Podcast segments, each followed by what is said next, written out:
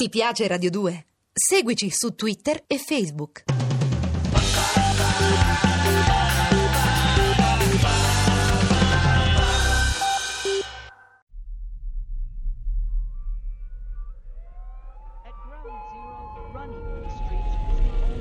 ...11 settembre.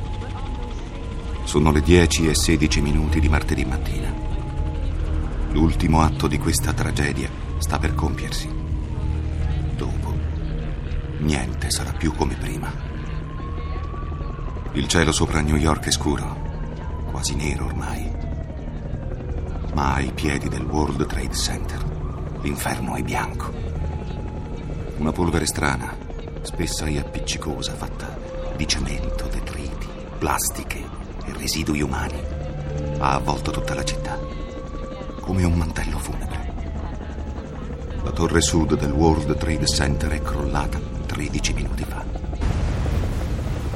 È stato come un terremoto. L'edificio è venuto giù come un castello di sabbia, collassando dall'interno. Il fragore dei materiali e l'impatto col suolo è stato devastante, terribile, spaventoso. Il primo atto della tragedia si è dunque concluso. Ma non è finita.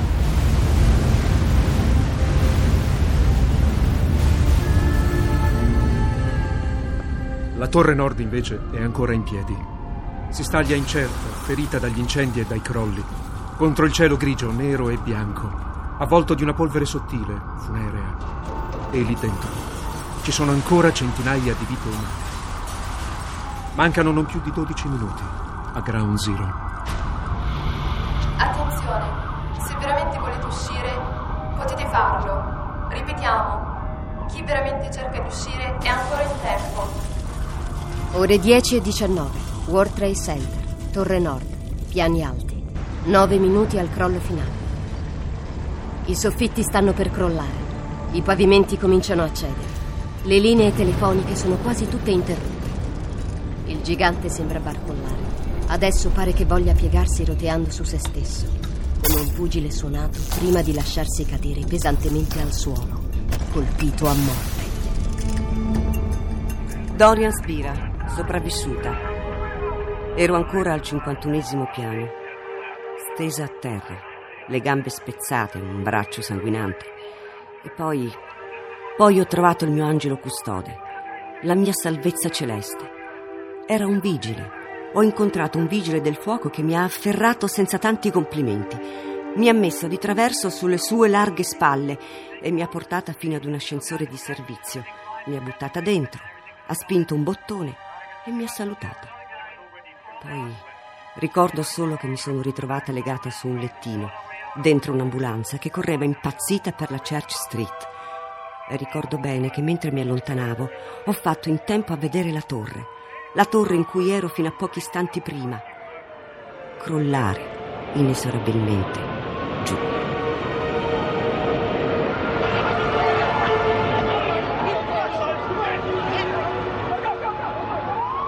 Ore 10 e 24. Torre Nord. 4 minuti al crollo finale. Tra gli ultimi abitanti della Torre Nord, ultimi prigionieri di una torre fantasma, le ultime speranze di salvezza all'improvviso svaniscono. Molti rinunciano anche a fare l'ultima telefonata, altri cercano di dimenticare, altri ancora imprecano contro chi si è salvato raggiungendo per tempo un ascensore funzionante. Altri, infine, confortano chi è quasi impazzito per la paura della fine. Ma c'è anche chi non sa di avere perduto l'unica occasione di conoscere quanto era stato amato. Eppure abbiamo parlato a lungo quella mattina, io e mio marito Richard. Gli dissi che sarai uscita per delle commissioni e mi sorprese molto risentire la sua voce al telefono solamente 20 minuti dopo che era uscito di casa. La prima volta che chiamò saranno state più o meno le nove e un quarto. Sì, pronto? Sono io, Karen. Dovresti farmi un favore. Ok, spara. Niente panico, cara. Un aereo ha colpito da poco il nostro edificio. Stiamo tutti bene. Ma tu dovresti chiamare il 911. Insomma, la nostra conversazione era stata apparentemente molto fredda. Solo di ordine tecnico. Chi chiamare, cosa fare, dove andare. Parole impersonali, dettate dall'angoscia, che non ti fa mai dire veramente quello che vorresti. E poi il timore di richiamare su quell'unico numero disponibile di far trovare occupato ai soccorritori. Il tempo passava. Le immagini trasmesse dalla televisione erano sempre più drammatiche e io non gli avevo detto niente che mi importasse veramente. Nulla di quello che provavo o sentivo per lui. Quando ho cercato di rifare il suo numero di telefono, era sempre occupato. Paradossalmente ne ero felice, perché nella mia confusione e paura ero convinta che stesse parlando con i soccorritori. Ma le immagini che vedevo in tv erano terribili, angoscianti. Allora ho cominciato a inviargli dei messaggi su Blackberry, messaggi del tipo avevo messo in contatto il 911 con lui, stavano arrivando i soccorsi. E poi gli dicevo di stare attento, che lui era tutto per me, e anche che l'amavo, certo, e che avrei voluto scrivergli tutto quello che non gli avevo mai detto prima in vita mia. E così cominciai a farlo. Messaggi sempre più lunghi, sinceri, appassionati. Mi aprivo, mi scioglievo forse per la prima volta. Sentivo che lo amavo. Lo amavo come nemmeno io mi ero mai accorta prima. Così sono partiti uno dopo l'altro in quegli interminabili minuti una raffica di messaggi. Ma non rispondeva. Forse pensai che aveva altro da fare che scrivermi. Così alla fine gli chiesi, lo implorai di rispondermi qualcosa, anche solo ok. Avrei capito che andava tutto bene. Mi bastava anche solo quello. Ma non rispose mai, per tutta quella tragica mattina. Poi cominciò a comparire una scritta sul mio display. Un solo messaggio che mi raggelò. C'era scritto: Destinatario irraggiungibile. I suoi messaggi non potranno essere inoltrati.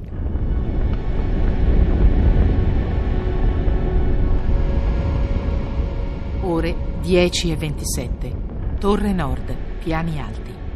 Un minuto al crollo finale. Ed ecco dunque che anche la torre nord del World Trade Center sta per seguire il destino della sua gemella. Delle 2823 persone che si trovano ancora dentro e perderanno la vita, quasi 2000 troveranno la morte nei piani alti.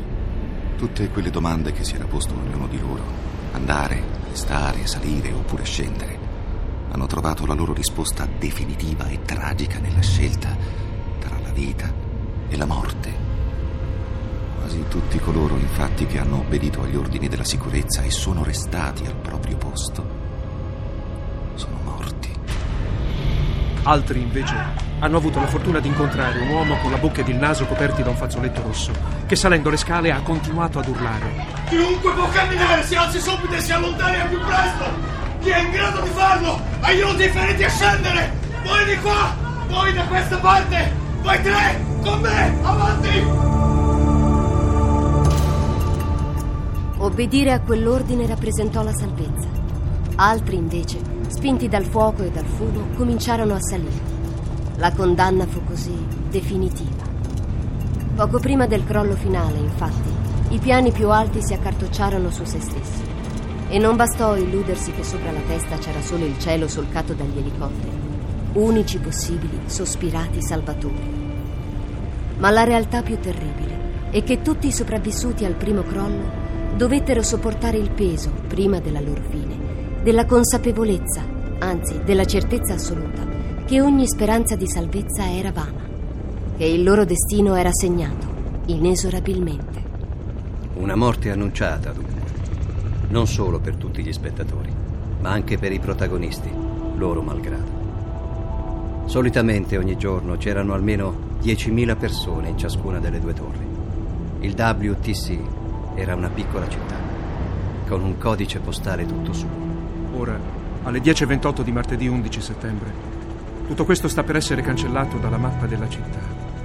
Sta per diventare una fossa profonda, una ferita incancellabile, un solco tragico.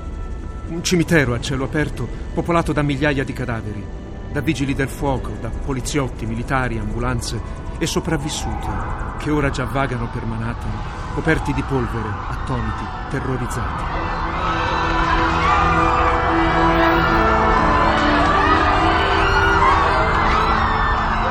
Marilyn Gilgood, sopravvissuta. Io e Brian eravamo usciti fuori da poco, non so come, non ricordo bene i particolari. Rivedo come in un film le scale buie, il fuoco, il fumo.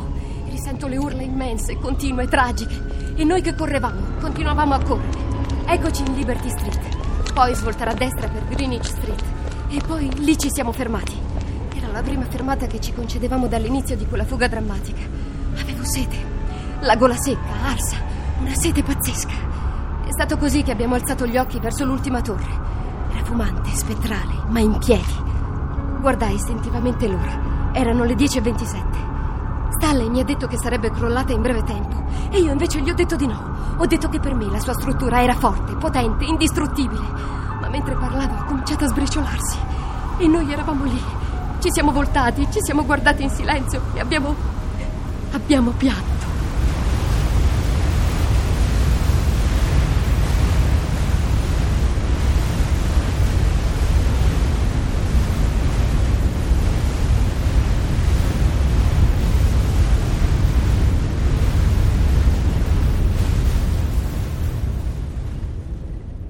È martedì, 11 settembre 2001. Una data che resterà nella memoria di tutti noi, di tutta l'umanità. Sono esattamente le 10, 28 minuti e 45 secondi. L'ultimo atto di questa immane, incredibile tragedia si è dunque compiuto. L'ultimo crollo sarà ricordato per sempre come il definitivo Ground Zero.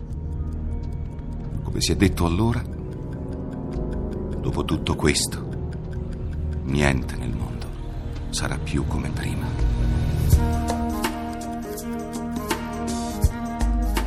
Avete ascoltato la decima ed ultima puntata di 102 minuti a Ground Zero.